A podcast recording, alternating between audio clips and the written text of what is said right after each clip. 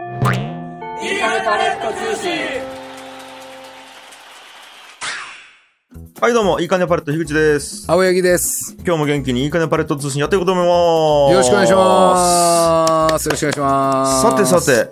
あのーはい、なんか久しぶりにもう二人だけでダラダラ話す、なんか、ね、今月振り返りトークみたいな回なんですけど、そうですね、あのー、なかなか意外にね、ちょっと、あの前回ボリュームがありすぎて、はいはいはいはい、あのちょっと胃もたれしてるんで僕なんていうかこういやいやいやいやいやきょんちゃん、はい、ちょうど俺もあと思うやろ、うん、これねどうやら未聴人もそうっぽい、うん、いやいやいやなんで出したなんで出したいやいやいやでもそれはそれ出さない元気ねまあまあ、まあ、もちろんね、あのー、ちゃんと伝えないといけなかったですからね夜中にねやっぱこうすあのね、前回出したのがあれじゃないですか、あの弟子のマサが樋口清則の弟子をやめますっていうところだったんですけど、いやなんかもうね、まあ、いろんなこう波紋というかその、ね、いろんなご意見をいただきましたけどね、本当にそうあのなんかね本当にいろんなご意見をいただきましたって感じやね。なんかツイッターとかでもちろん俺はなんかエゴスターとかは全ての番組でやるよってさ、いかねパレットも古典ラジオも新型のドラムスも全部やるような中で、まあ、見させていただいたりとか、うんまあ、あとなんかクローズドのコミュニティとかでいろいろご意見いただいたりとか、あとはまあ YouTube のコメント欄とか全員分あの見させていただいてるんですけど、はいはいはいはい、ありがたく、はい、いやなんかこう、あの意見としてとてもなんか参考になりました本当にこれは、うんうん、で、ね、えー、っとなんかね伝わってないなと思う意見も中にはあったんやけど、それも含めてなんか勉強になったなと思って、うん、なんかこうあこういう言い方するとこう伝わる可能性があるんだとかも含めてね、うん、なんかすげえなんかね勉強になったし、まあ実はねあれこうや市長だか知らんけど。あのーうん、マサがね、あの、辞める辞めないのきっかけというか、トリガーとなった、あの、ダラジオっていう、僕とマサがやってる番組あるじゃないですか。はい。あれの最終回がリリースされましてですね。ええー、もちろん、はい、樋口さん。そうですか。もちろん聞いてますよ。そうですか。はい。はい、神回でしょあの、神回ですよね、最後のね。神回かどうか知らんけど。まあ、あのーうん、まあね、最後マサ、と俺でそのパレット通信の収録の本当に後かなで、えー、とちゃんと正式に弟子を、えーまあ、辞めた、えーうん、次の次ぐらいの日かなくがつなんで、うん、あのはちがつさんじゅういちにちにマサ弟子辞めたので、はいはいはい、その辞めた後に収録した回があったんですけど、まあなんかね、うん、それをまた聞いていただくといろいろ印象も変わるかもしれないなとか思いつつね、うん、そうやねなんか僕はねもう本当まあいろいろとね僕もご意見拝見させていただきましたけど、うんあのー、僕は、ね、あの動画に迷惑してるんですよ。あ、どうした？あのね、うん、この間ちょっと 誰, 誰だったかなうちの長期滞在かなんかに見ましたって言われて、はい、でか久保里奈やったかなスタッフがやったか分からんけど、まあ、とりあえず見ましたって言われて、はいはい、あ本当って言っていやもう本当大変よねみたいなこと言ったら、うん、なんか、あのー、青柳さんってあんな風に喋れるんだって思ったみたいなどういうことどういうことどういうこといやだからそのいつも「青柳ですチャース!」みたいな感じで私いるじゃないですか、はいはいはい、でもこれあの回ってほらそんなノリやなかったやんそうねガチやったもんねそうそうそうだけこうなんかね通常のなんかこう普通のトーンで話すやんできる限り、うんうん、だからなんかこうキャラ設定がブレているいやいやなるほどねそのこのいいかねパレット通信って別にでかいメディアでも何でもそんなないわけないけども、はい、このいいかねパレット通信の中で、うん、その青柳でーすみたいなとぼけた、うん、その中年のキャラが、はい、あ、あんな風にちゃんと真面目に語れるんですね、はい、みたいな話になってそうかそうか、まあ、俺が多分今一番消してほしいと思っているかもねあもしかするといやーそうかだき、えっと、こうやつ多分、うん、えっとろくじゅっこぐらい人格あるやんいやいやいやいややばいやろ俺それ死亡創生とかやばいできんやろそれやばいやろそうかそうかそれのまだ、うん、えっとよっつしか出てないやん表面上いややばいや, やばいやろそれそれも残りごじゅうろっこやばいやろそれ、ね、いやだきやっぱねあのスタッフとかから結局小谷くんが難関会長が一番わからんち言われよぐらいって小谷はさいやいやいやいやいややばいやばいやろうちの会社の社長やばいやろそれもやばいやばいいやいやでも、まあまあ、いや俺はでも逆に、うん、あの動画コバとコウヤの株爆上がりしたと俺は思っちゃうけどねそうかなすごかったもんやっぱそのふたりはでもなんか途中ででもカメラあること忘れたもんね、うん、なんか俺忘れちゃった。俺もなんか忘れるよねあれ。なんか完全に忘れてた。いやヒヤヒヤしたよ、うん、え何がいいな。いやいやなんか最初こうマサがときょんちゃんのやりとりをさ、うんうん、ちょっとヒヤヒヤなんかしたしたもん。なんかこう一触即発ありそうな、旗から見たらよああな感じあったけど、こそこにコバさんが入ってきてさ、ちょっとこう、うん、和んだりみたいな、このな緊張感があったよね。あそうああのねだけね違うのねだけそこもさ多分ね歪んで捉えられがちというか、そうそうそうそうそうそう、あのね緊張しちゃうんよあれ。うんそうそう緊張しちゃう、緊張感があるんやけど、だからなんていうかなこう。いがみ合っていたり憎み合っているわけじゃなくて緊張しちゃうね全員、うん、なんか大事すぎて多分なんか、うん、あの回がそう、ね、それがなんかねピリピリとまた捉えられちゃうよねちょっと。いやでもまあ俺は結果的になんかたまには、うん、たまにはというかまあああいうガチやんだってあれってリアルやきさ。あリアルやったね。まああれってねなんかドキュメンタリーやん、うん、だからまあああいうのもあってよかったし、なんかその、うん、ねイカのパレットの一つの側面というかね、うんうん、ではあるかなと思って、まあなんか俺もなんかね いち,に、うん、回あれから見直し寝ながら見たりしよったけど、まあ、結果的によかったかなと思う。いやまあであのありがたいことにというかあのマサもそう言ってくれたというか、うん、言ったけどね、うんうん、であの多分ね動画で言ってないんやけどあれってさマサが最終的に編集して出しちゃうよね実は。そうやねそうやね、うん、そうでえっ、ー、ととりあえず撮った素材マサにポンと渡してえっ、ー、と俺はもう全部出していいと。ただ、うん、お前にとってなんかこう黒歴史になったりとかその、うん、ななんちゅうかな、えっ、ー、とデジタルタトゥーみたいなこと言われるんだけど、はいはいはい、そのもう一回ねネットに出したら消えんきさ、ねうん、あのデータ値、うんうん、だからあの本当に自分で見て出していいものと判断してから出してほしいので、最終的にマサが全部見て編集して出していいよって話をしたよね、うんうん、そしたらマサはもうほぼ編集なしで出したっつうのはマサの判断やし、本当ノーカットですよあれ。ほぼノーカットやね。おかげでさんじかんぐらいあるけど。そうあの一回ちょっとカメラがバーンと飛んだりとか、うん、そんなんでカットしちゃうけど、そ, う、ね そ, うね、それ以外ほぼノーカットで出してる。ほぼノーカット。あれもだってそれそれ以外の、うん、なんかこっちのな C 的なものであれしてないよね。カットしてないというか、ね、全部出してるんで。全部出してますよ。えー、なんでなんかね結構なんか俺の中では人生にとって結構大きな重要なものになったなっていう。いやいや俺もよ俺も俺も。いやだけどさ俺らさ、うん、あの動画の中でも言ったんかな、普通やったらさあの弟子卒業しましたこれから頑張りますよしマサ頑張れっつって最後終わってよかったわけよ。まあそうやね。でもなんかあえてあれを出すっちやっぱりこう自分の人生をこう、うん、なんつうんかな本当にもう世の中にさらけ出したいと思っているよね。それ考えたらマサとのそのやめるやめないやりとり出してさ、うんうん、で決算報告出してさ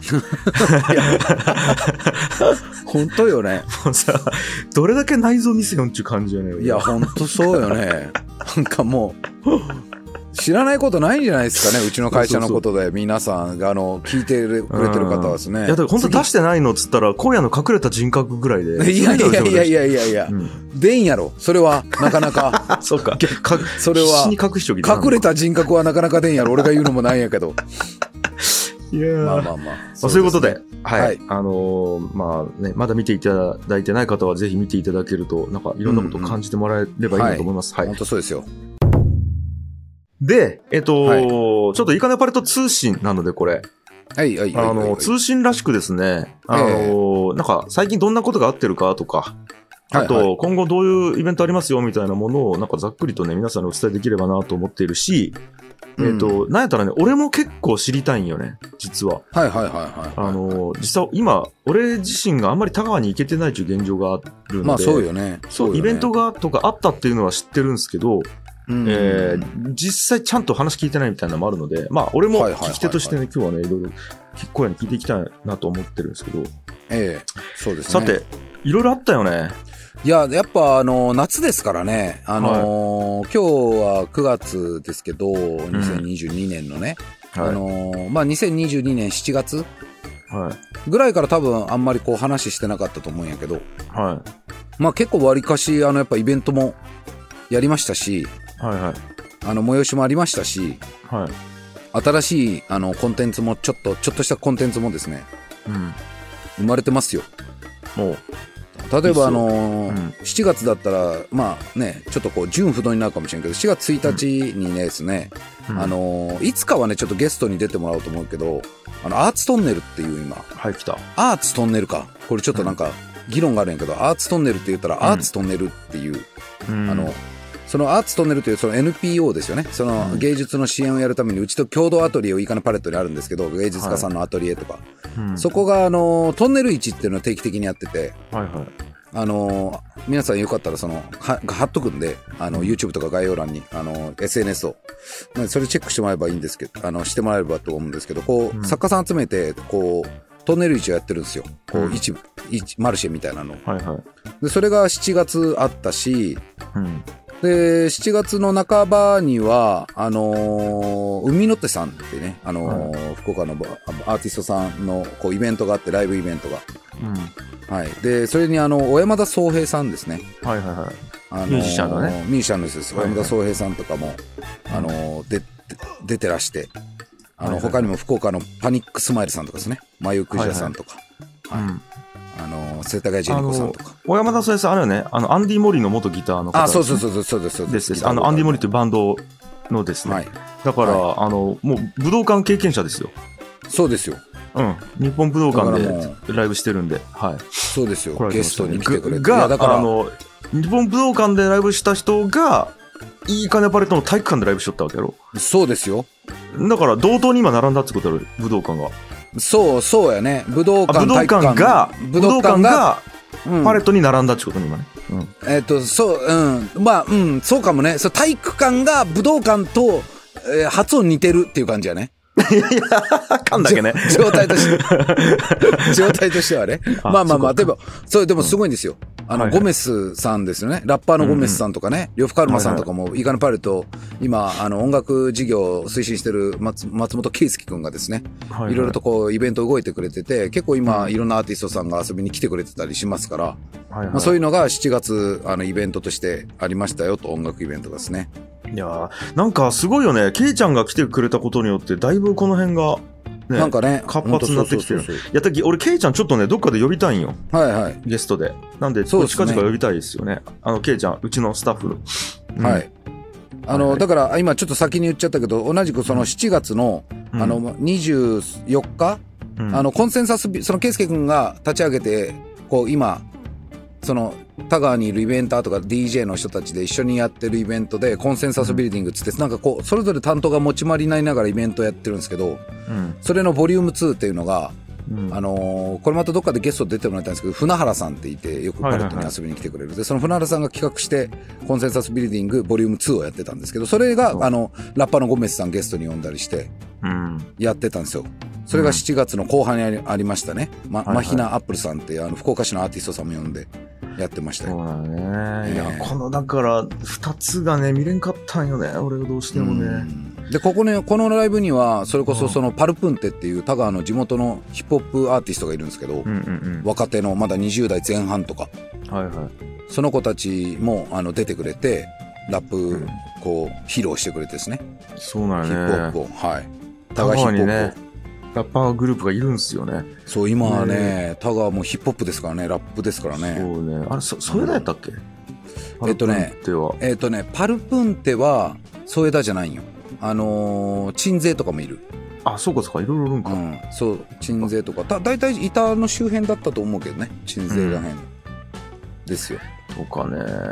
でまあパルプンテは今パレットにスタジオというか、ね、練習で入ってくれたりしよう、ね、そうそうそうよく練習でね入ってくれてるので、ね、いやありがたいですよ。なんか地域のアーティストがね使ってくれて、うん、でしちがつのじゅうろくからさんじゅういちまでの間が、うん、あの堀弘則くんつってて通称あの弘則の弘が大大きいっていう字なんで大ちゃんって言うんですけど、うん、堀の大ちゃんって言われてるんですけど、はいはいはい、その堀弘則くんの堀天っていう彼アーティストで作家なんですけど、はいうん、まああのアーツトンネルのメンバーでもあって、うん、で彼の展示会がしちがつじゅうろくにちからさんじゅういちにちまでいっかいのスタジオの奥のあのー、さださだがいちねんかんぶっ通し個展やってた場所ねギャラリースペース、はいはいはい、そこがとうとうギャラリーさだの個展が終わってイーカのパレットにギャラリースペースができましたと、うん、そのギャラリースペースでの一発目あのさだ、うん、終わりの一発目がボリ展だったんですよ。はいはいはい、でこれはねあのハッシュタグボリテンとかで検索してもらったらねいろんなもうねめっちゃなんかすごいもうポップアートというかもう面白く、うん、もう本当面白い展示会やったんやけど、うん、あの大ちゃんがそこでカクテル作ったりしてね、そうなんねディージェー がたまに来て ディージェー が回したりしてね、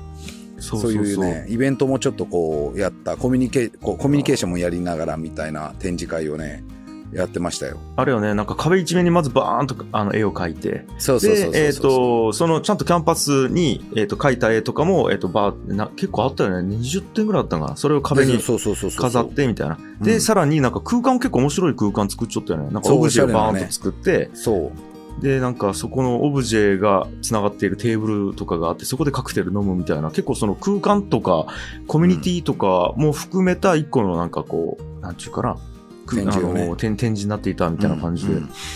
面白かったです。あの絵もね、うん、実は売っていて、そのドリンクもなんか大ちゃんもともとそのバーでも働いてて、はい、だからこうドリンクを作るんよね自分で、うんうん、オリジナルカクテルとかソフトドリンクとか、うん、そういうのも飲めて、うん、でもね絵もね結構売れてるんですよ。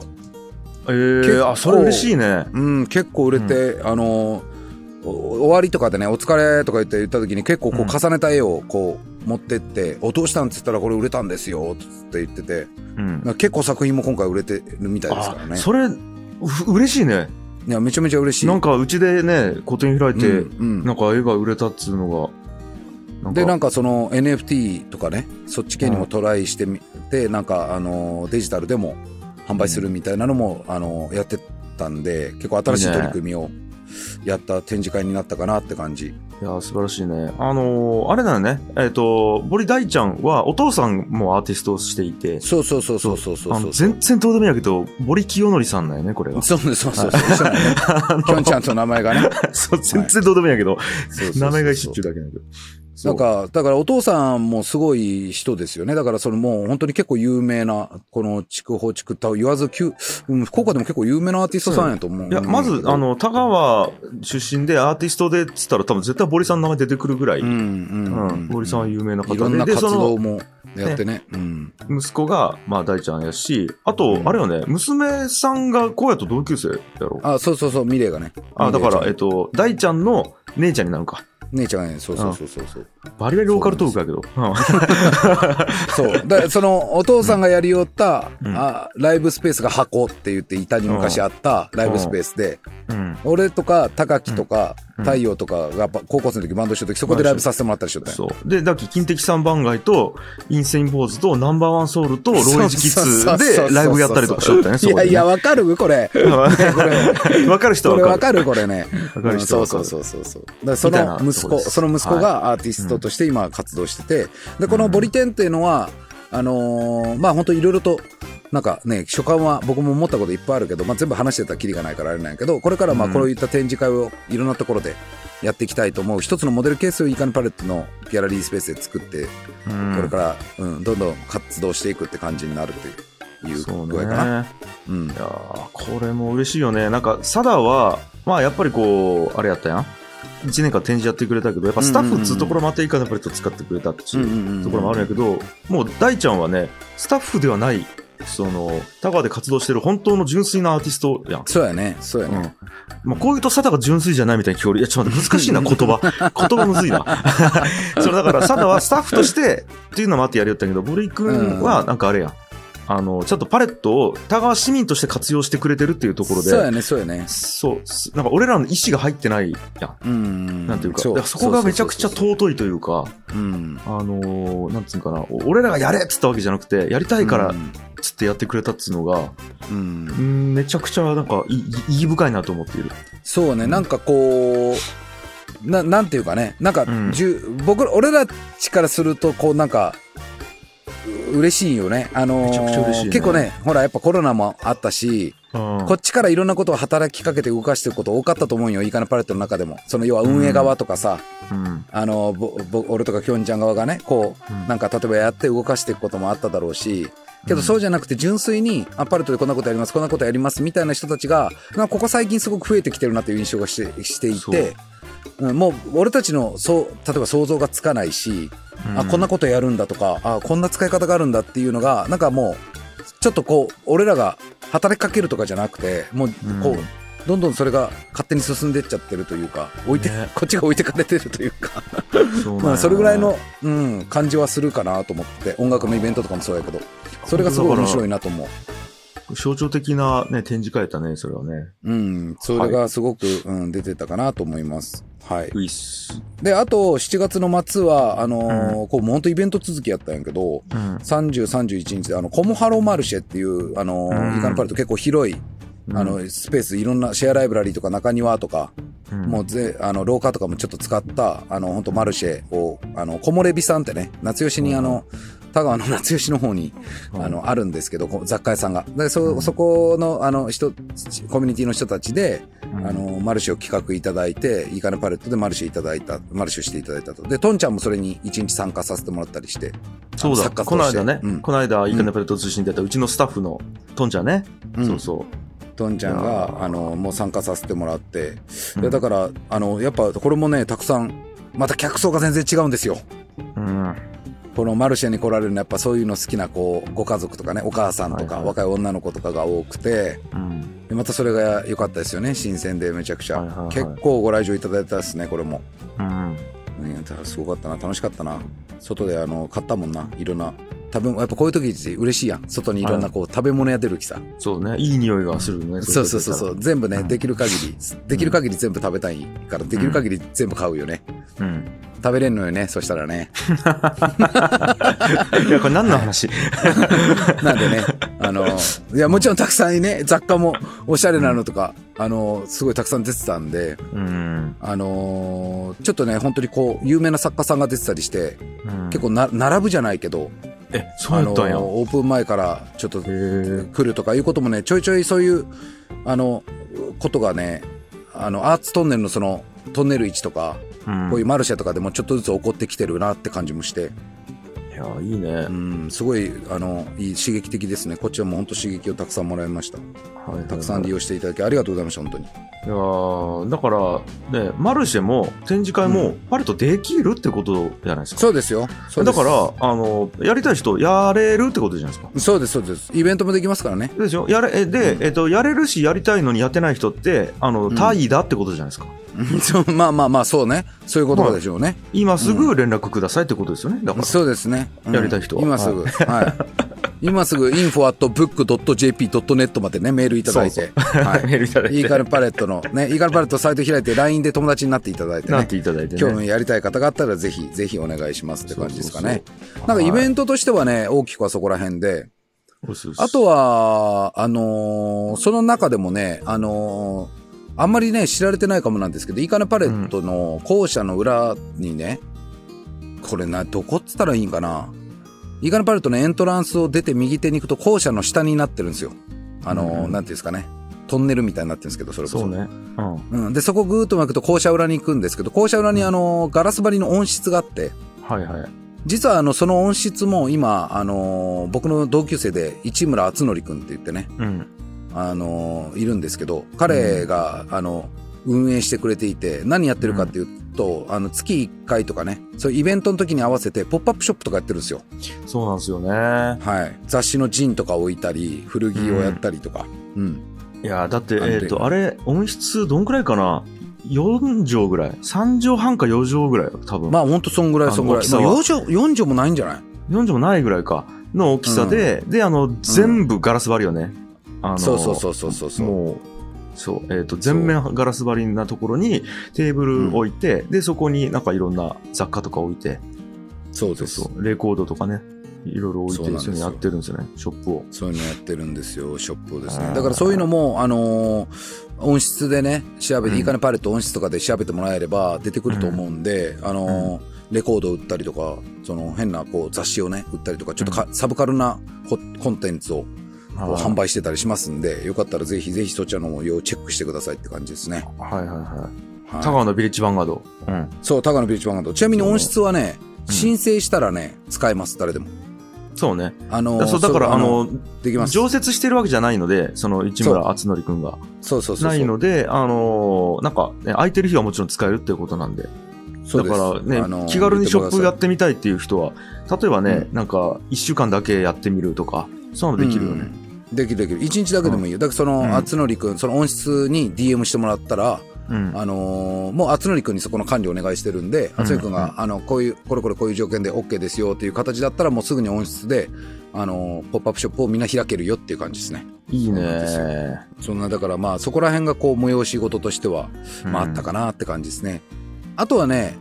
あのー、まあいろいろお知らせあるんですけど、はい、あのいいかねパレットとしてはですね、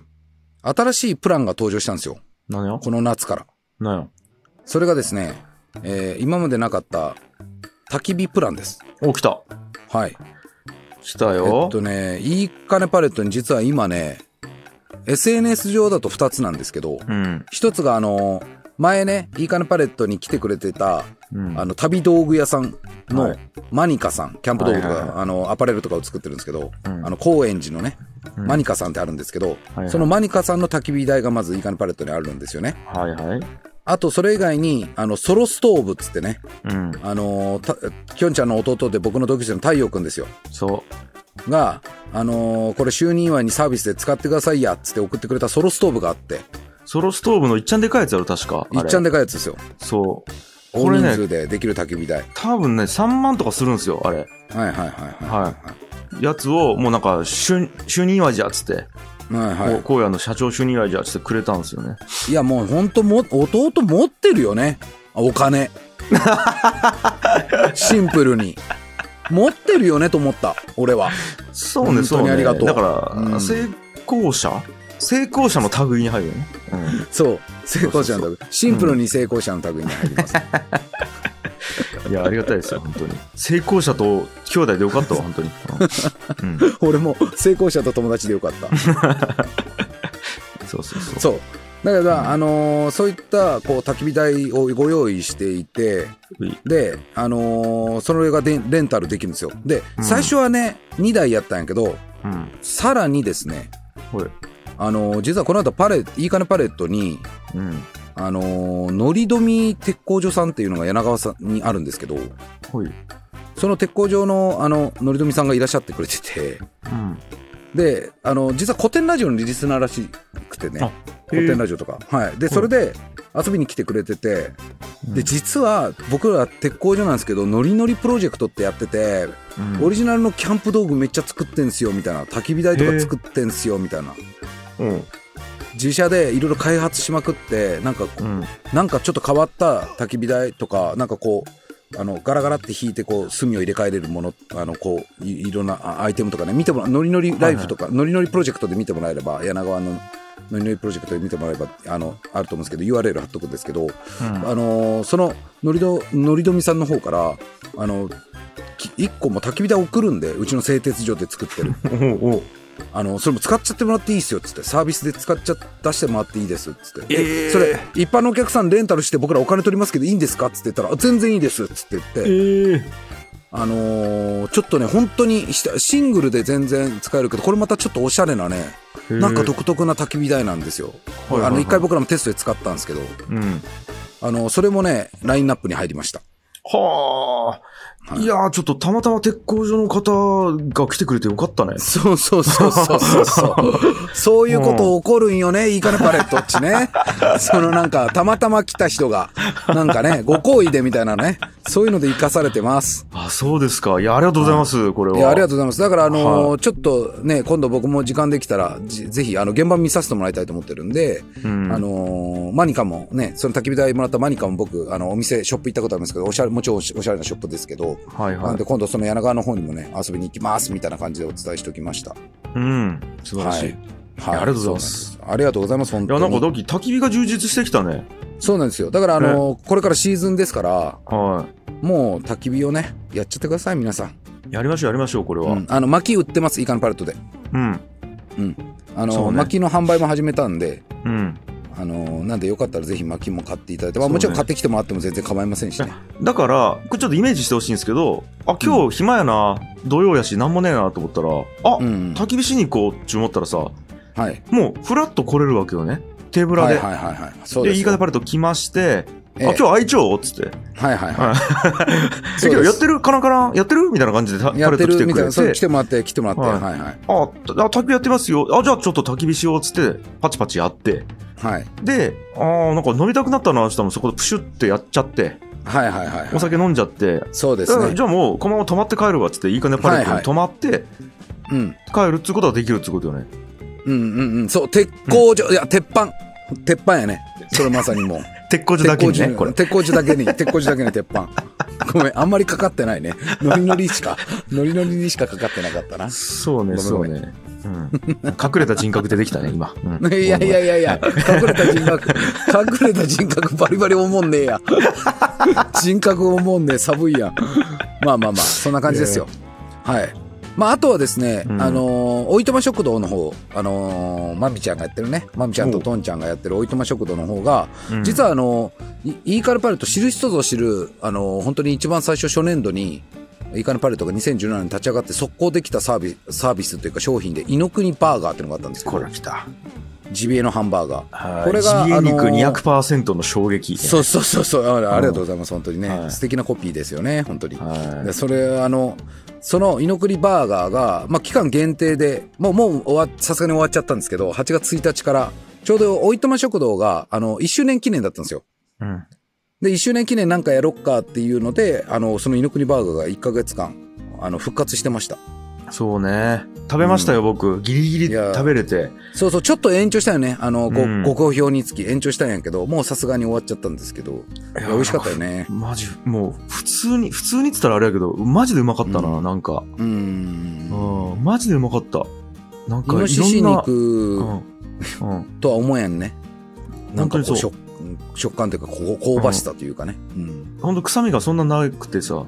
でなんかこう思い出というスパイスもいろいろとね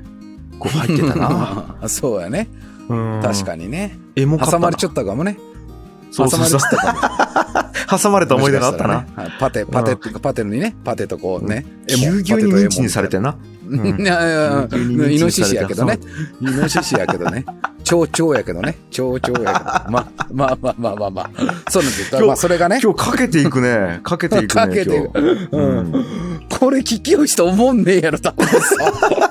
それは今お前お前の差し加減やろそれ深夜深夜のノリやんこれもまあまあまあまあまあまあいいそんな感じですはいいいんですよでえっとまあそれでイノクニバーガーは終わったんですけど実はあのおいとま食堂で新たなサービスが始まりまして、はい、それをもうだから本当にすぐ 手, 手を変え品を変えって感じですよね、うん、あのー、くがつからはあのー、新たなあの商品としてオードブルの販売が始まりました、うん、ほいきた、はい、オードブルなので今まであのー、おいとま食堂ってやっぱりこう来てランチを食べるっていうのがメインやったんやけど、うん、やっぱご家族連れでイカのパレットって来られる方多いんですよ、はい、ちょっと子供たちを教室で遊ばせたいとかうん、あのー、楽じゃないですか。やっぱ家だったらね、はい、大変だけど、ちょっと、うん、あの、お菓子とか買ってきて、教室とかで子供たちを遊ばせながらママ会をするみたいな。うん、で、それもなかなかおいとま食堂で、そのランチしたいんだけど、ちっちゃい子たちがこういるからなかなかできないみたいなのも、多分こう、お母さんたちあったと思うんですよね。はいはいはい。で、やっぱそういうのもあるし、こう、イベントごともイカのパレットちょいちょいあるし、団体でのこう、問い合わせで、なんかそういうオードブルない、うん、ないんですかってニーズもあったので、もう思い切っておいとま食堂でおしゃれなオードブル作ってます。うん、ええー、どうせおしゃれって言ったらあれやろなんかハンバーグドーン、ポテトドーン、唐揚げドーンぐらいのなんか適当なやつやろどうせ。ノーノーノー、薄いパンみたいなの。とか。いやいやいや、待って、今のは、プラスになってねえき。プラスになってねえき。薄いパンみたいな時。とか、今、写真見る限り、うん、か、唐揚げじゃないね。フライドチキン寄りなやつ、ある。ちょっと待って、俺らが言えば言うほど、あれを下げるな、印象。写真見てください。写真見て、いや、マジでめちゃくちゃオシャレなオードブルだよね。うんうんうん、あの、インスタとかに上がっちゃうよね。はい、そうなんですよ。うん、あのー、なんか、あの、おいとま食堂ってやっぱチキン南蛮が結構、うん、あのねメインのこう売り出てそれとは、うん、実はあのあんまり知られてないかもしれないですけどフライドチキンが実はめちゃくちゃ美味しいんですよおいとま食堂。あ、そうそうそう。うん、でそのフライドチキンとかチキン南蛮とかも多分この中見る限り入ってるね。うん。そうそうでそれでオードブルになっているっていう感じですね。うん。うん。そうなんですよね。だからなんかこれからこれからこうお子さん連れで来られた時とかに。なんかイーカネパレットとおいとま食堂って同じ場所にあるじゃないですか。つかイーカネパレットの中においとま食堂あるわけで、はい、でそのおかママママ会みたいなのやるときに皆さん教室借りたりするんですよ。で教室借り切るんだったら、はい、そこでオードブルだったら別に持って帰れるわけだから、うん、そのそのままイカのパレットの教室でオードブル食べれば、うん、あの子供たちも遊ばせながら置いてましょうことの味も味わうことできるよねみたいなところもあって、はいはい、まあ、そういったところからこう始まったって感じですかね。そうね、うん、あのー、ちょっとマジで写真だけでも見てほしい、うん、絶対食いたくなるんでこれほんとちょっとこ俺、はい、ちょっと俺ら説明が俺が少なくとも説明がさ、うん、ちょっと得意じゃないんでなんなんその薄いパン入っちょっちいや見たらでもちょっとマジで見てほしい薄いパン入っちょき見てちょっと今これ聞きよる人見てほしい薄いパン入っちょき薄いパン入っちょ入っちょあと切り刻まれたウインナーが添えられちゃうそうそうそうそう切り刻まれたとかさ表現下手くそよね俺らさダメだこれなんかこう切り込みね、うん、切り込みの入ったウインナーそうかそうかそう言ったらいいのかとかね、うん、あと爪楊枝笹丁緑いやつとかがいっぱいある、ね、いやいやいやいや